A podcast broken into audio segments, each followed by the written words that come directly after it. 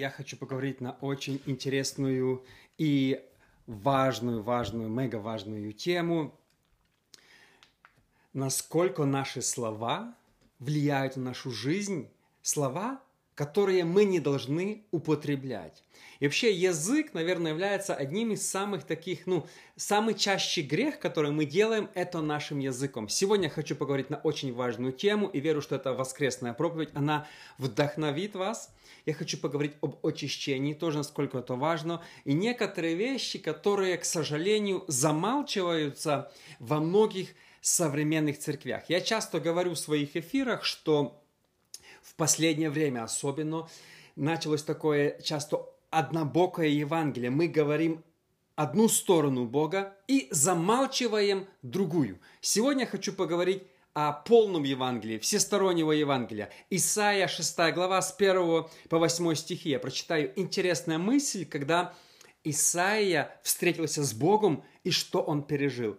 Каждая встреча с Богом, она не проходит бесследно. Сегодня некоторые люди, они говорят, что они покаялись или встретились с Богом, но по-настоящему они не покаялись, у них не было никакой встречи, и они идут в ад. Я не знаю, какой процент, но мне кажется, немалый процент людей в каждой церкви любой деноминации, они не спасены. Им никто об этом не говорит. Они сидят, их убаюкивают, а они прямиком идут в ад. Их дела не подтверждают то, что они рождены свыше. Вы знаете, встреча с Богом, она меняет человека. Если человек встретился с Богом и он не поменялся, значит у него встречи не было. Смотрите, с Иисусом встречались люди, не все менялись после встречи с Иисусом. Фарисеи, как приходили грешными, видели чудо, еще начинали роптать и уходили грешными. Поэтому в церквях есть люди, которые приходят как фарисеи, они не переживают Бога. Исайя 6.1. «В год смерти царя Озии видел я Господа, сидящего на престоле высоком и превознесенном, и края риз его наполняли весь храм». 6 5 стих. «И сказал я, горе мне, погиб я, Ибо я человек с нечистыми устами, и живу среди народа тоже с нечистыми устами. И глаза мои видели царя Господа Савофа. И тогда прилетел ко мне один из серафимов, и в руке у него горящий уголь, который он взял клещами с жертвенника. И коснулся уст моих и сказал, вот это коснулось уст твоих, и беззаконие твое удалено от тебя, и грех твой очищен. И услышал я голос Господа, говорящего, кого мне послать, и кто пойдет для нас? И сказал я, вот я, пошли меня. Смотрите, когда Исаия встретился с Богом, то первое, что в него возникло ощущение, это его греховности. Первое, что он ощутил, когда он почувствовал Божье присутствие. Смотрите, он говорит, в год смерти царя Озии видел я Господа. Когда он увидел Господа, то первое он сказал, горе мне, погиб я, я человек с нечистыми устами. Он начал говорить, горе мне, я погиб. Знаете, первое, что человек должен ощущать, в Божьем присутствии – это осуждение совести и желание раскаяться в своих грехах. Если, смотрите, когда мы часто выходим в церковь на покаяние, человек искренне не раскаялся в всех своих грехах, если у него не было осуждения, если у него не было сожаления за свои грехи, значит, у него не было искреннего покаяния. Когда часто мы вызываем на сцену, выходите, кто хочет, руки подняли, сегодня даже не вызывают никуда, поднимите руки, окей, подняли, повторите молитву, подняли. Если человек искренне не осознал свою греховность, что он грешный, что не почувствовал, что он грешный, то э, чаще всего у него ничего не произошло в присутствии Бога. Когда первый раз мы сталкиваемся с Богом, мы чувствуем греховность, и осуждение совести, и мы чувствуем то, что насколько мы грешны, а Бог святой. Сегодня об этом ну, мало кто говорит, потому что говорят, не, в присутствии Бога Бог никого не осуждает. В присутствии Бога невозможно стоять в грехах. Смотрите, Луки, 5 глава, 8 стих, Новый Завет говорит нам точно то же. Увидев это, Симон Петр, это было после чуда, когда они поймали э, больше множество рыб, и перед этим они всю ночь ловили, ничего не поймали. Иисус сказал, плыви на глубину, Петр поймал. Смотрите, когда Петр выходит с лодки, его реакция. Увидел это, Симон Петр припал к коленам Иисуса и сказал, выйди от меня, Господи, потому что я человек грешный. Когда Петр увидел чудо, когда он увидел, что это Сын Божий, что это Иисус, то первое, что у него внутри возникло, говорит, я человек грешный, он припал к коленам, схватил за колено Иисуса и говорит, выйди от меня, Господи, я человек грешный. Человек чувствует грех, когда он входит в присутствие Божие. И знаете, сегодня К сожалению, в некоторых э, церквях грех чувствует себя удобно, уютно. Во-первых, никто не говорит, что такое грех, а что нет. А во-вторых, знаете, в Божьем присутствии человек даже сам должен ощущать, что это грех. Когда тебе никто не говорит, что это грех, а ты понимаешь, что это грех. Когда ты входишь в Божье присутствие, ты начинаешь понимать многие вещи. Многие говорят, когда когда кается человек, который все время ходил в церковь, с детства верующий. Я с детства верующий. Был ли у меня в момент встречи с Богом? Я не помню этот день, когда это было, э, но я помню, лет 12-13 я был подростком в своей комнате и слушал неверующие кассеты, всякое когда модно было, начала приходить новая музыка такая, я слушал сутками, и мама не разрешала, я прятался от нее, сидел в своей комнате, включал магнитофон, ленты, кассеты еще тогда были.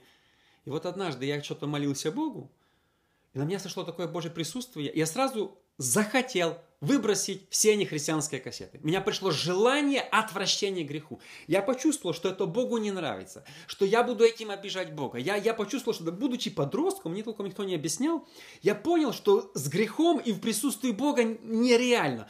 Ты не можешь быть в присутствии Бога и оставаться грешным. Что-то здесь неправильно. Как человек может ходить 10 лет в церковь и оставаться греховным, я не знаю. Что-то не то. Не то с нашим христианством. Когда ты в присутствии Бога, ты ощущаешь свою греховность. Недавно был такой случай интересный. Очень известная церковь в Америке. Хорошая церковь, я ничего против нее не имею. Больш... Вроде бы они говорят сейчас самая большая церковь в Америке. Возможно, может вторая по величине, неважно. Было там, короче, там происходит сейчас суд идет. Какая там получилась суета. Была одна учительница воскресной школы. Она три года уже была учительницей воскресной школы, но не была членом церкви. Ну, там не знаю, как они считают членство. И тут она ходила в церковь, служила в воскресной школе, все. И тут она захотела принять водное крещение. И там где-то она услышала на лекции водного крещения, где-то нечаянно краем уха, что они не дают водное крещение, потому что это пятидесятническая церковь, э, э, э, э, геям и лесбиянкам.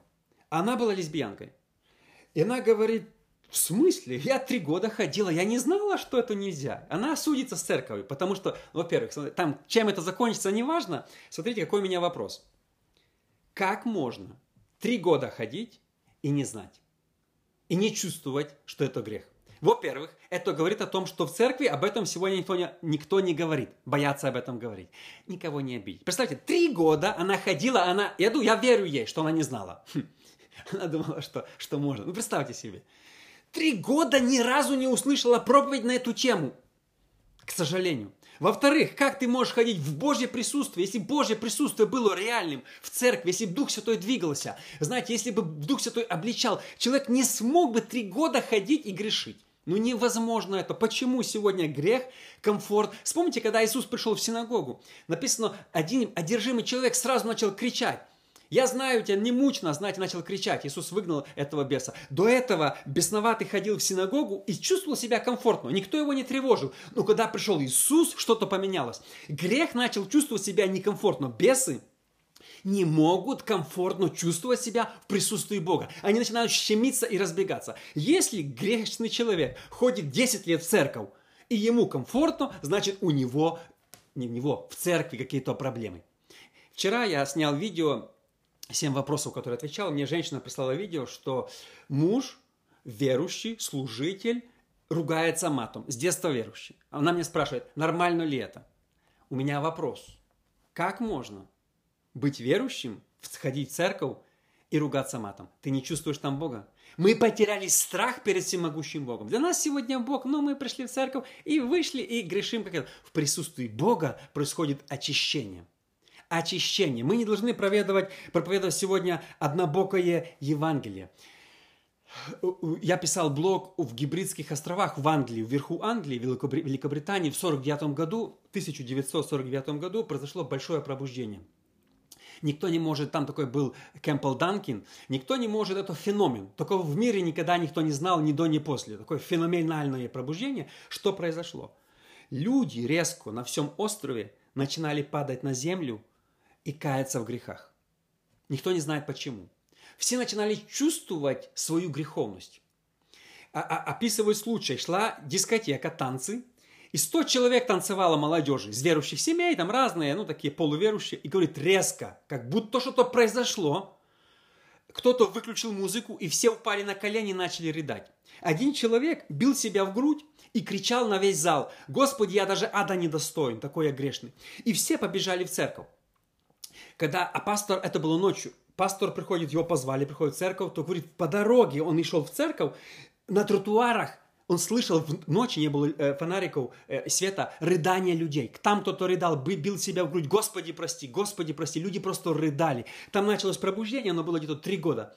Мощное пробуждение. Говорят, что большинство людей на этом пробуждении покаялись до прихода в церковь, ощ, а, ощутили свою греховность. Мы грешные, Господи, в Твоем присутствии. Смотрите, когда Исаия увидел Бога, первый он сказал, я грешный когда ты приходишь в церковь, ты должен ощутить свою греховность и бегать, бежать каяться от этого. Смотрите, история Анания и Сапфира. Они думали, что грех в церкви это нормально. Я думаю, что сегодня, если Петр сделал в наше время, в Америке там или в другой стране, большинство проповедников бы осудили его.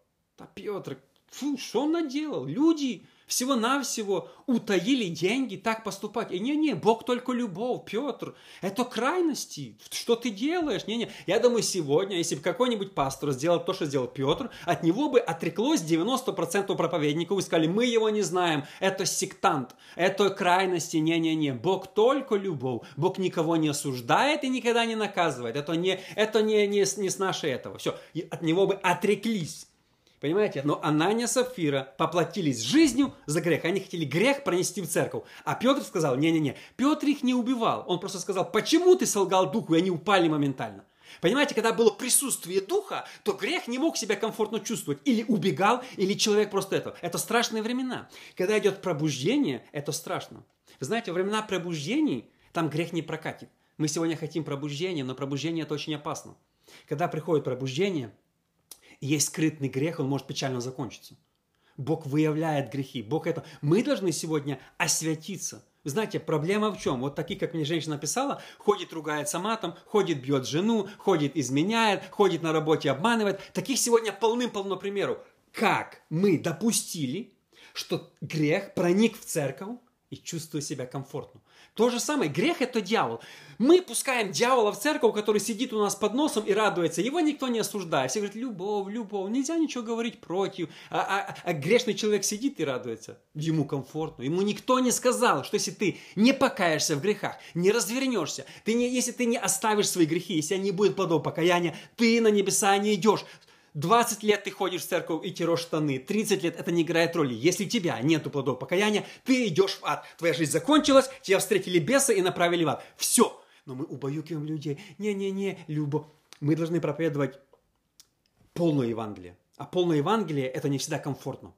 Знаете, когда Иисус проповедовал, то не все чувствовали себя комфортно. Некоторые возмущались, что ты, Иисус, куда ты? На Петра возмущались, что ты, Петр, за что ты эту Ананию Сафиру, куда ты? Святость – это не шутки. Знаете, церковь – это не место просто какого-то э, утешения и комфорта. Церковь – это место очищения – а не вдохновения. Мы часто приходим в церковь получить вдохновение. Вдохнови нас, вдохнови нас. Нет. Сегодня много есть вдохновителей, таких как Тони Робинс, остальных психологи, которые продают книжки, как сделать бизнес, сделай себя сам и то. И сегодня много вдохновений. Церковь – это место очищения, а потом вдохновения. Но мы хотим вдохновлять грешных людей, э, как ты его не вдохновляй, а, а он не меняется. В церковь должны, должны прийти радикальные перемены. Следующая мысль очень важна.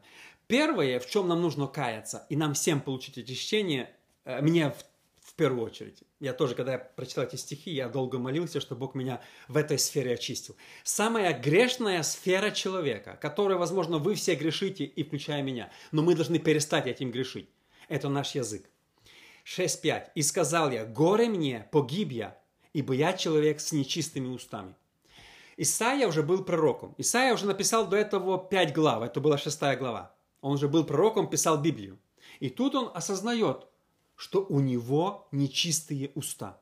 Знаете, первое, что мы должны избавиться от нечистых уст, потому что устами мы грешим больше всего. Мы обсуждаем кого-то, мы говорим плохие слова.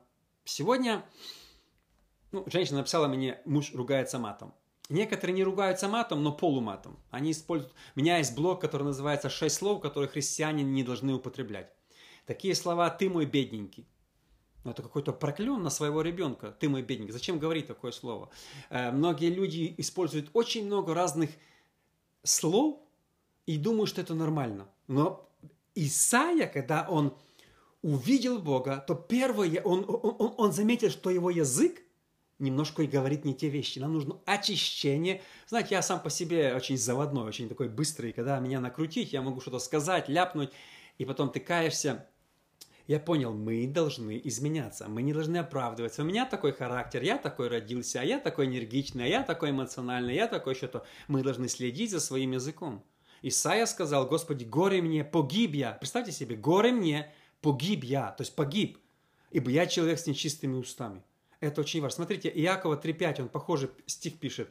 «Так и язык, небольшой член, но много делает. Посмотри, небольшой огонь, как много вещества зажигает». Иаков учит, что язык это, это он там целую главу, вы можете почитать третью главу, насколько язык человека приносит много беды. Если бы мы научились не грешить языком, мы были бы намного-намного святее. Смотрите, Иакова 3.2. «Ибо все мы много согрешаем. Кто не согрешает в слове языком, тот человек совершенный» не согрешать словами, тот человек совершенный. Кто умеет обуздать свой язык, Иаков пишет, тот совершенный человек. Совершенный. Нам всем нужно стремиться к этому совершенству. Обуздать свой язык. Смотрите, причина, я думаю, 99% разводов – это язык. Почему люди разводятся? Потому что один другому, один другому ссора Почему происходят ссоры? Язык. Если бы, ну смотрите, я думаю, никакой бы муж не разводился на жене, если он что-то ей говорит плохое, а она ему в ответ хорошие слова. Или никакая жена бы не разводилась от мужа, если бы, э, э, э, когда человек говорит плохое, а ты ему говоришь хорошее, когда из твоих уст истекает только хорошее. Вот мы, христиане, должны такими быть. Я, я часто вспоминаю и говорю о том, что в 20-х годах, в 30-х в церквях, в Западной Украине и в других, наверное, местностях разводов практически не было. Мне говорят, очень часто мне пишут, говорят, ты просто не знаешь, были ссоры, люди просто не разводились, люди просто терпели, над ними издевались. Э, разводов было бы одинаково, что и сейчас среди христиан. Ты просто не знаешь их ситуацию. Они просто терпели это. Не-не, это неправда. Раньше христиане были другими. Раньше, если ты пришел в церковь, ты вышел из церкви другим. Менялись слова, менялись поведение, менялось даже лицо человека светилось. Люди были другими. И если у тебя кроткий язык, если ты своим языком не ляпаешь в ответ своему мужу или жене, то ты не будешь разводиться. Развод, причина длинный язык, согрешил языком. Вначале ссора, затяжная ссора, обзывание друг друга, потом в гневе я от тебя ухожу, ты всегда такая, а ты похожа на свою маму, и мы, и и мы уходим. Понимаете? Причина этому греху, разводу, длинный язык. И многие говорят, ну я развелся и остался а, а, а, другом со своей женой. Не греши, еще раз, еще раз. Вот это, что ты сейчас говоришь, что ты грешишь. Потому что причина, у тебя длинный язык, неукрощенный, тебе нужно очищение, как, а, как Исаия. Тебе нужно просто очищение. Если был бы краткий язык, если ты, ты был бы возрожденный свыше, если у тебя было бы Божье присутствие, ты бы не разводился. И все. И много начинает, ты понимаешь, мне одна женщина написала, я бы в твою церковь не ходила, ты всех постоянно осуждаешь. Недавно мне человек на, на ютубе пишет, э, здесь на канале мало говорится о любви. Подождите, подождите. Если я, смотрите, если у ребенка в руке нож, а вы говорите ему, нож это опасно, положи, вы любите его или нет? То, что вы забираете нож у ребенка, вы его любите. Вы не даете ему порезаться. Любовь проявляется в том, что кто-то говорит, это грех. Если ты не покаешься в этих, если ты будешь ругаться матом, я не буду тебя гладить по головке. Это грех. Не покаешься, пойдешь в ад. Это я называю любовь, еще великую любовь. Я считаю, что мой канал самый-самый любвеобильный, потому что я говорю правду. А если человек говорит, о, можно все, ну, ну это слабость, ну он изблудил, ну это слабость, с кем не бывает. Ну ничего страшного, и гуляй дальше. Материться, ну, ну с кем не бывает, ну, ну что вы. Вот это не любовь, это ненависть. Если ты говоришь, э, гладишь по головке грех, ты ненавидишь человека и свою церковь. Если пастор никогда не скажет в церкви, что вам нужно покаяние, ничего нечистое на небо не войдет. Если он это не говорит, он ненавидит свою церковь. Ему нужно оставить немедленно пасторство. Но если человек говорит, пастор проповедует, что вам нужна святость, если материшься, ты будешь в аду сидеть и отвечать за свои слова. За каждое гнилое слово дашь ответ. Все. Это любовь. И мы говорим, когда, когда ты говоришь правду, ты не любишь? Ну серьезно, к чему мы докатились? То же самое, знаете, я своим детям говорю правду, туда не иди, это не делай, вот это положи. Это моя любовь проявляется тем, что я говорю им правду в глаза. И сегодня, знаете, ну, ну, ну христиане, как маленькие дети некоторые, нету любви на этом канале. Ты много говоришь против развода. Иисус сказал против развода, что в Библии нету любви. Посмотрите на Петра. Люди пришли, Анания Сапфира, и обманули Петра. Он сказал, ты Духу Святому обманул, а не мне. Упали мертвые вдвоем. На месте, в ту секунду. Когда есть Бог, есть святость. Святость это не шутки. Бог это не просто э, греческая философия, как устроить свою жизнь и как иметь лучшую машину. Бог это отделение от греха. Написано, мы умерли от греха, мы распяты от греха. Иисус умирал не для того, чтобы у меня была просто лучшая машина и одежда, чтобы я избавился от греха и пошел на небеса. Ничего нечистое на небеса не войдет. Сегодня многим людям нужно проснуться, потому что в церквях полны мужиков, которые ругаются матом, изменяют жене, и они себя чувствуют комфортно. Им никто ни разу не сказал, что за эти грехи ты идешь в ад. Как вот та женщина, которая сказала в американской церкви, три года ходила, не знала, что нельзя быть этой. Себе занималась непонятно чем, ходит в церковь и думает, что все нормально. Ну, э, э, стыд и срам, к чему мы превратили наше служение. В присутствии Иисуса Петр почувствовал себя последним грешником, припал коленом и сказал, оставь меня, учитель, я грешный человек. Когда он увидел, что Иисус сделал чудо, он сказал, я грешный человек. Мы слово грех боимся сегодня произнести. Ой, грех, ой, это...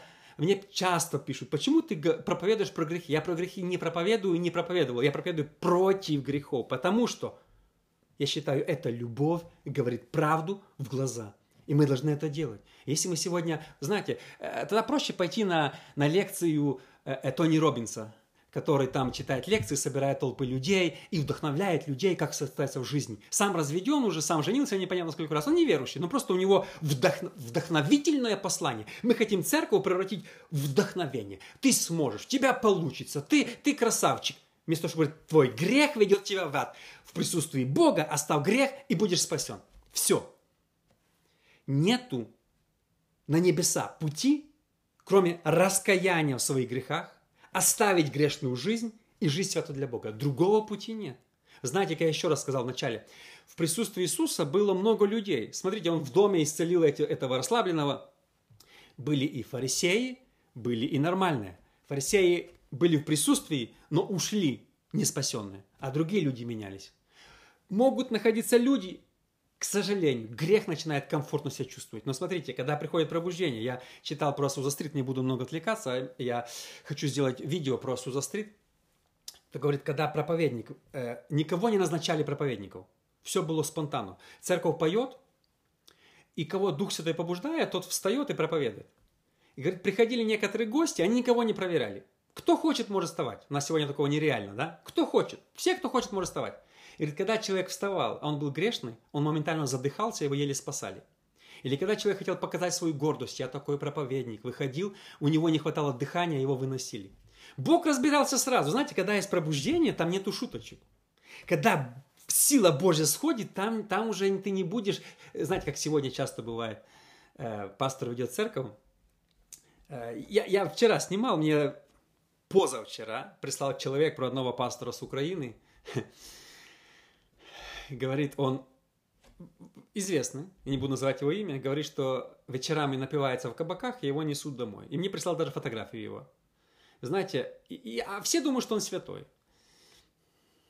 Ты не можешь три года изменять жене и вести церковь. Что-то не в порядке с этой церковью. Что-то не в порядке, что никто его не разоблачил не в порядке, что он напивается, это не в порядке, это ненормальное состояние церкви. В церкви человек должен выходить со слезами, каяться. Церковь – это место освящения в первую очередь, а потом вдохновения. Нельзя вдохновлять неосвященного человека. Ты не можешь вдохновлять грех.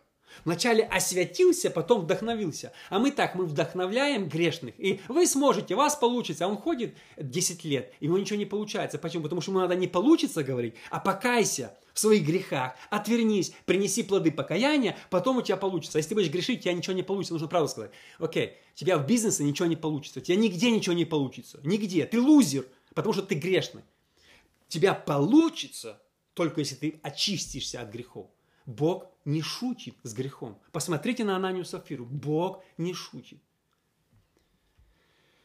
Смотрите, шестой стих. «Тогда прилетел ко мне один из серафиму, и в руке у него горящий уголь, который он взял с клещами из жертвенника, и коснулся уст моих, и сказал, вот это коснулось уст твоих, и беззаконие твое удалено от тебя, и грех твой очищен». Смотрите, как интересно Бог очистил Исаию. Взял уголь, горячий жертвенника, принес губам Исаи и прикоснулся. Это было больно. Ну, представьте, давайте представим себе на минутку, как это происходило. Э, горящий уголь еще был, который он взял клещами. Ангел даже руками не брал, чтобы не ожечься. Сам ангел взял клещами, клещи такие длинные. И коснулся уст моих и сказал, вот это коснулось уст твоих, беззаконие твое удалено от тебя, и грех твой очищен. Очищение – это серьезный процесс.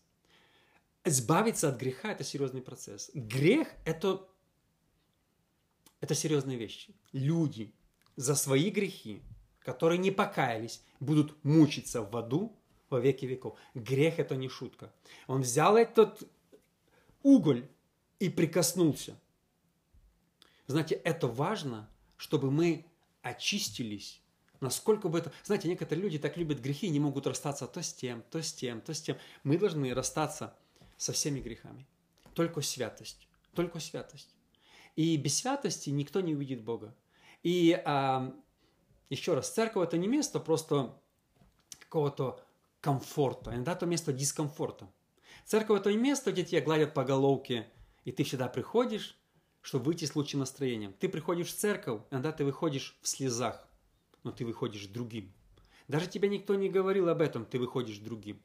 Ты выходишь другим. Это есть церковь. И последнее, смотрите.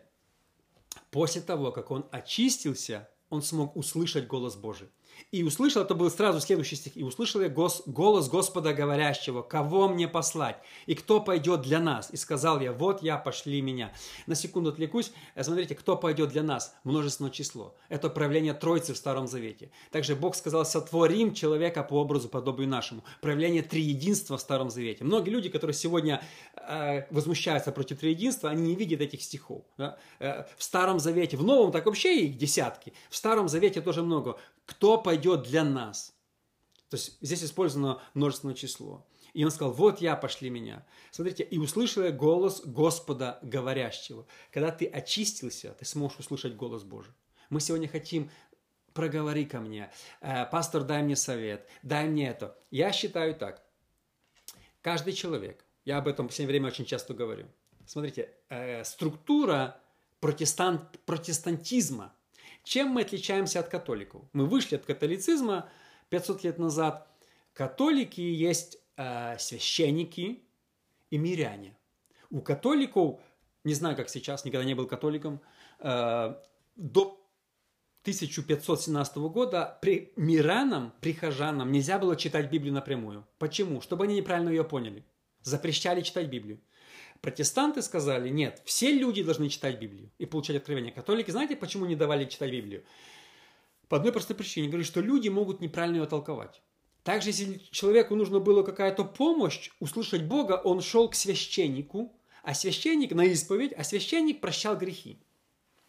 Протестанты начали говорить, нет, все мы священники, все мы царство священства, все мы имеем право читать Библию, мы имеем право получать откровения, мы имеем право молиться Богу без ходатая, напрямую, Иисус наш ходатай, не священник, не Папа Римский, не святой Николай Угодник. Мы молимся Богу напрямую. Это принципы протестантизма. Потом, когда возникли пятидесятники в 20-х годах, были те же принципы. Они были в племутских братьев, они были в Амише, во многих деноминациях. Принципы, что каждый человек напрямую молится Бога. Но мы сегодня часто если нам нужно услышать голос Божий, ну, если бы нам пастор что-то сказал, как узнать свое призвание, где себя реализовать? Написано, как только он очистился, он услышал голос от Бога. Иногда нам мешает услышать голос грех. Я верю, что когда человек очищается, у него начинается намного больше лучше отношения с Богом. Он слышит голос Божий. Он получает откровение от Бога. Он почитает Библию, она ему становится интересной. Он живет Богом. Почему? Ну, вначале нужно очиститься. Я где-то твит ставил, что грех удерживает тебя от чтения Библии. Библия удерживает тебя от совершения греха. Выбирай, где ты будешь. Если ты грешишь, тебе не будет хотеться читать Библию. Если ты грешишь, тебе не будет хотеться молиться. Тебе скучно на молитве, ты будешь зевать, ты пришел на молитву в церковь, а это быстрее бы время прошло, тебе скучно. Ты зашел в комнату помолиться, твоя молитва три минуты. Но если ты освятился, ты молишься час. Я считаю, каждый мужчина должен молиться хотя бы час. Мы должны вернуть, то есть если ты христианин, ты считаешь себя мужиком нормальным, адекватным, ты должен молиться Богу регулярно, искренно, так, чтобы это. Ты, ты глава семьи, Бог тебя спросит за твою семью, за твоих детей. Мы должны восстановить это, напрямую молиться, услышать Бога, но это предшествует всему святость. Друзья, спасибо огромное, что вы были сегодня в этом прямом эфире. Я верю, что это послание, оно вдохновит